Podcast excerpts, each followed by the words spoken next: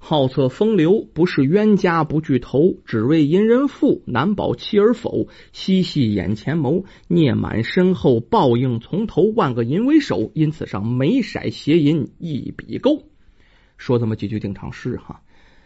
咱们上文书说到啊，这顾生家对面啊来了一对母女，特别奇怪。姑娘长得很漂亮，只不过一直是冷若冰霜。跟这顾生家里呢经常往来，但是都不知道这姑娘叫什么，问她她也不说，所以说只能叫姑娘，姑娘就这么叫。顾生啊跟顾生的母亲都很喜欢这姑娘，都想把这姑娘娶回家，可是这姑娘一直是拒人于千里之外。这姑娘家挺贫困的，顾生啊跟顾生他娘一直挺帮衬这姑娘他家。有这么一天，这顾生跟姑娘在门口就碰上了，姑娘对顾生嫣然一笑，这顾生觉得有机可乘了，就跟这姑娘回家了。两个人呢干柴烈火，就成就了好事。顾生以为这一下好了，两个人可以成亲了，可是接下来呀不一样了。两个人办完了事儿，整理好各自的衣服，姑娘张嘴了。之前呢笑得天花烂漫，现在又是冷若冰霜，来了一句：我非浮浪女子，是可依不可在。顾生对姑娘的原语不知可否，支支吾吾的不知道怎么应对呀。第二天顾生又兴冲冲的跑来跟姑娘约会。昨天姑娘多温婉呢，可是今天再看这姑娘满眼厉色，一甩袖子也不理她走了，给这顾生弄得在原地待了半天的，这心里苦啊，这姑娘也就太奇怪了，这谁呀这是。从此以后啊，这姑娘仍然来到顾家帮忙，只是每次见到顾生啊都是冷言冷语，一点热乎劲儿都没有，就仿佛俩人之间没发生任何事情。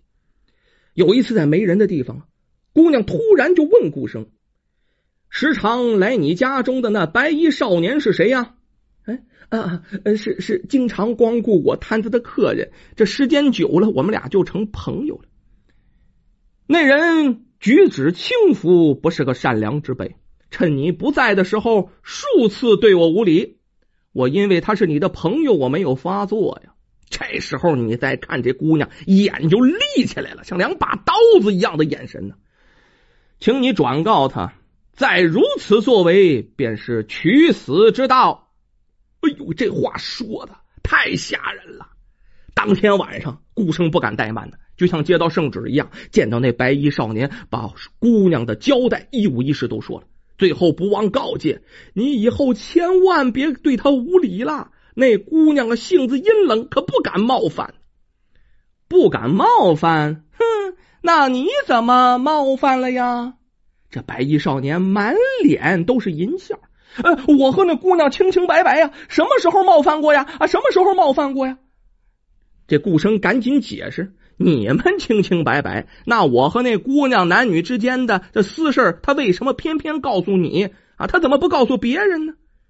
这一下说的顾生吞吞吐吐，不知道怎么作答了。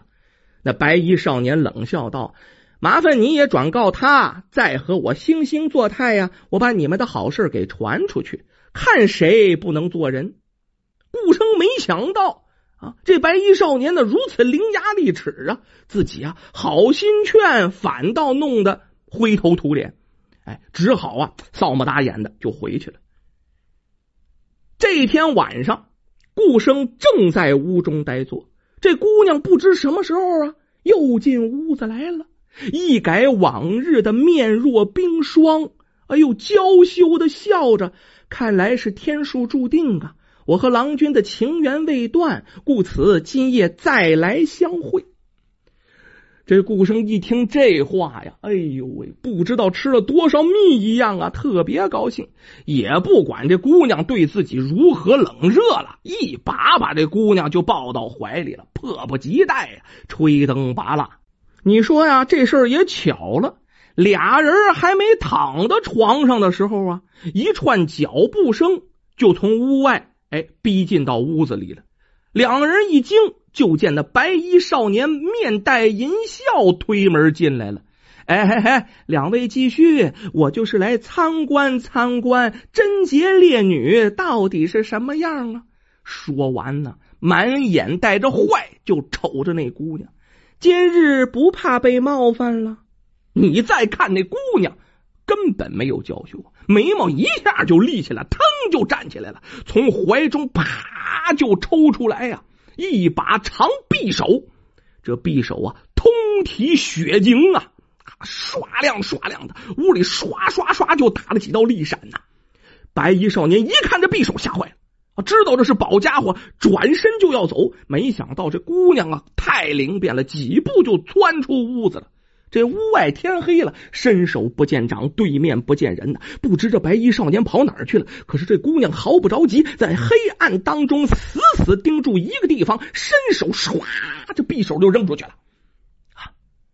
这匕首啊划破夜空，只听嗡嗡作响，一道寒光划过黑夜，接着一个东西咕噜掉到地上的声音。这时候顾生啊举着灯笼也跑出来，这一查看吓得倒吸一口冷气，只见地上一只白色的狐狸身首异处。这就是你这位白衣好友啊！看你的面上，我本想放过他，无奈他自己找死。这姑娘捡回匕首啊，在死狐狸身上擦了擦血迹。今天晚上被这妖物坏了兴致了，我明天再来。姑娘说完了，径直就回自己的家里了。第二天晚上，这姑娘啊还真是说话算话，那如约而至了，跟这顾生啊没什么打扰了，缠绵一宿。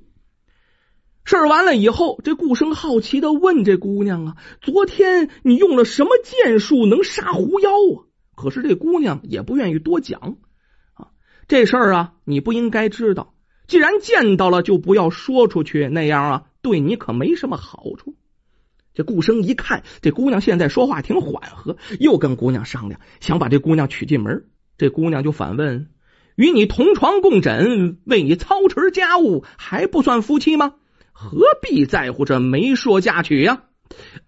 是觉得我家太穷了，嫁过来会受苦。我如果嫌弃你，怎么会跟你共度良宵啊？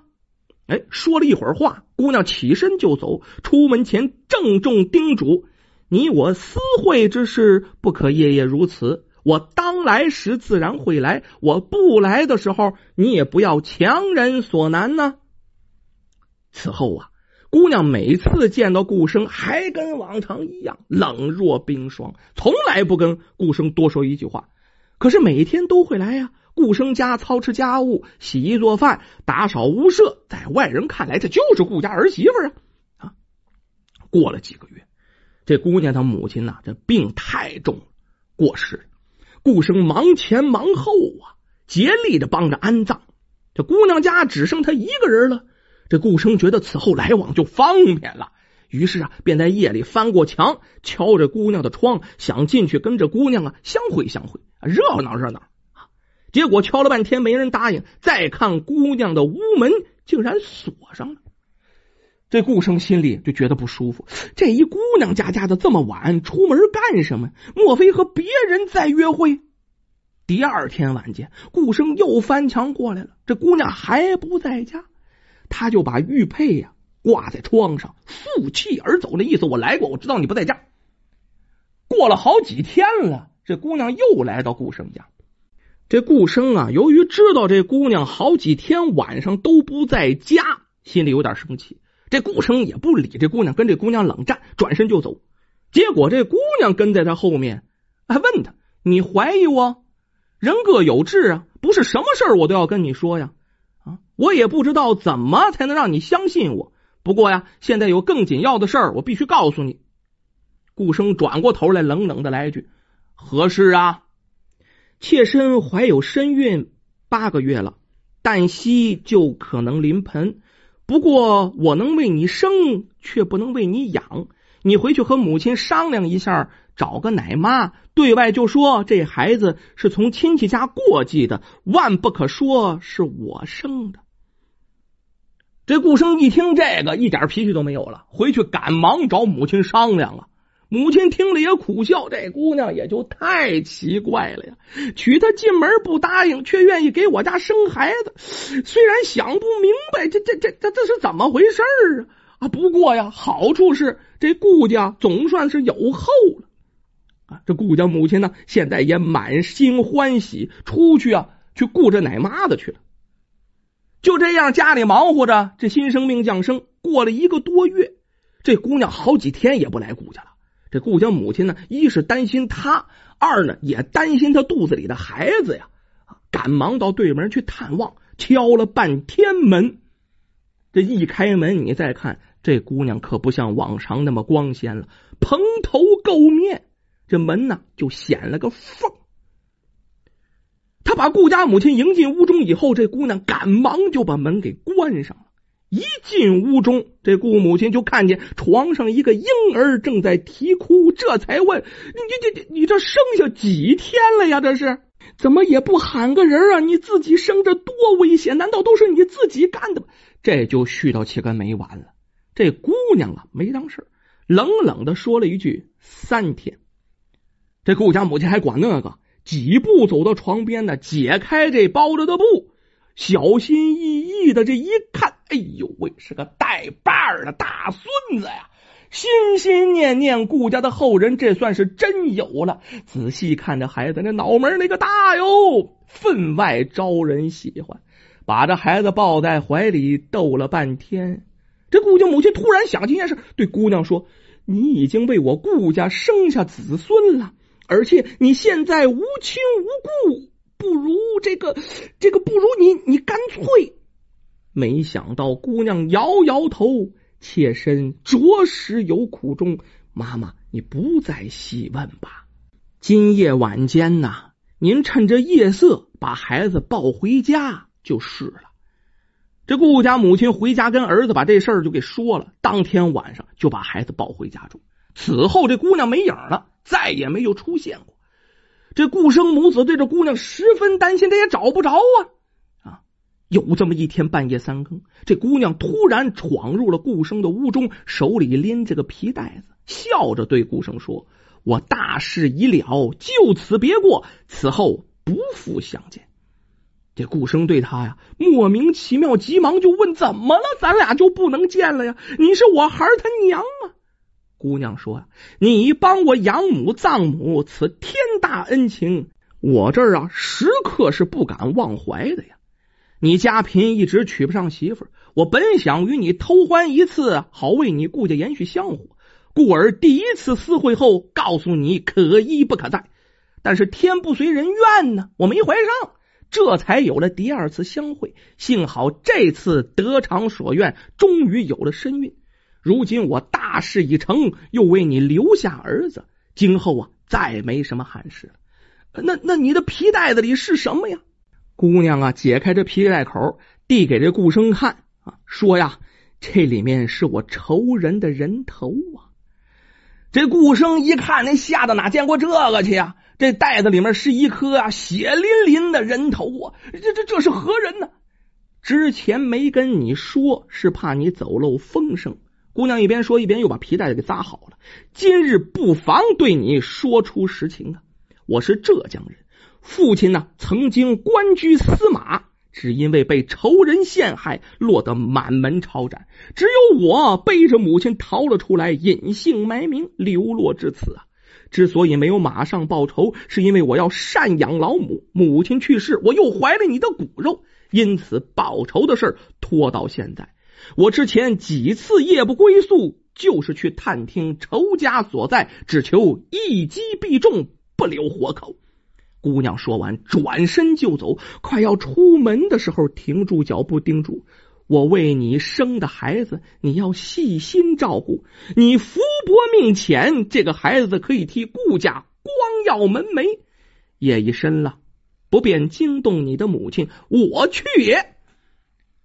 这顾生伸手还想挽留，可是姑娘啊决然的身子一闪，再就消失不见，只留下顾生失魂落魄，瘫坐在床上，死死的盯着门外。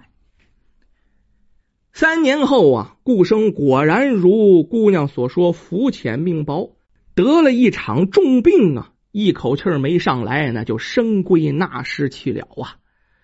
老太太不容易啊，顾老太太呀、把这孙子一把屎一把尿的带到18岁，哎，还真是他这孙子啊考中了进士，对这祖母是一等一的好啊。最后老太太寿高98，这才寿终正寝。可是这一家人呢，到最后也不明白这位冷若冰霜的女中豪杰家里的准儿媳妇究竟姓字名谁。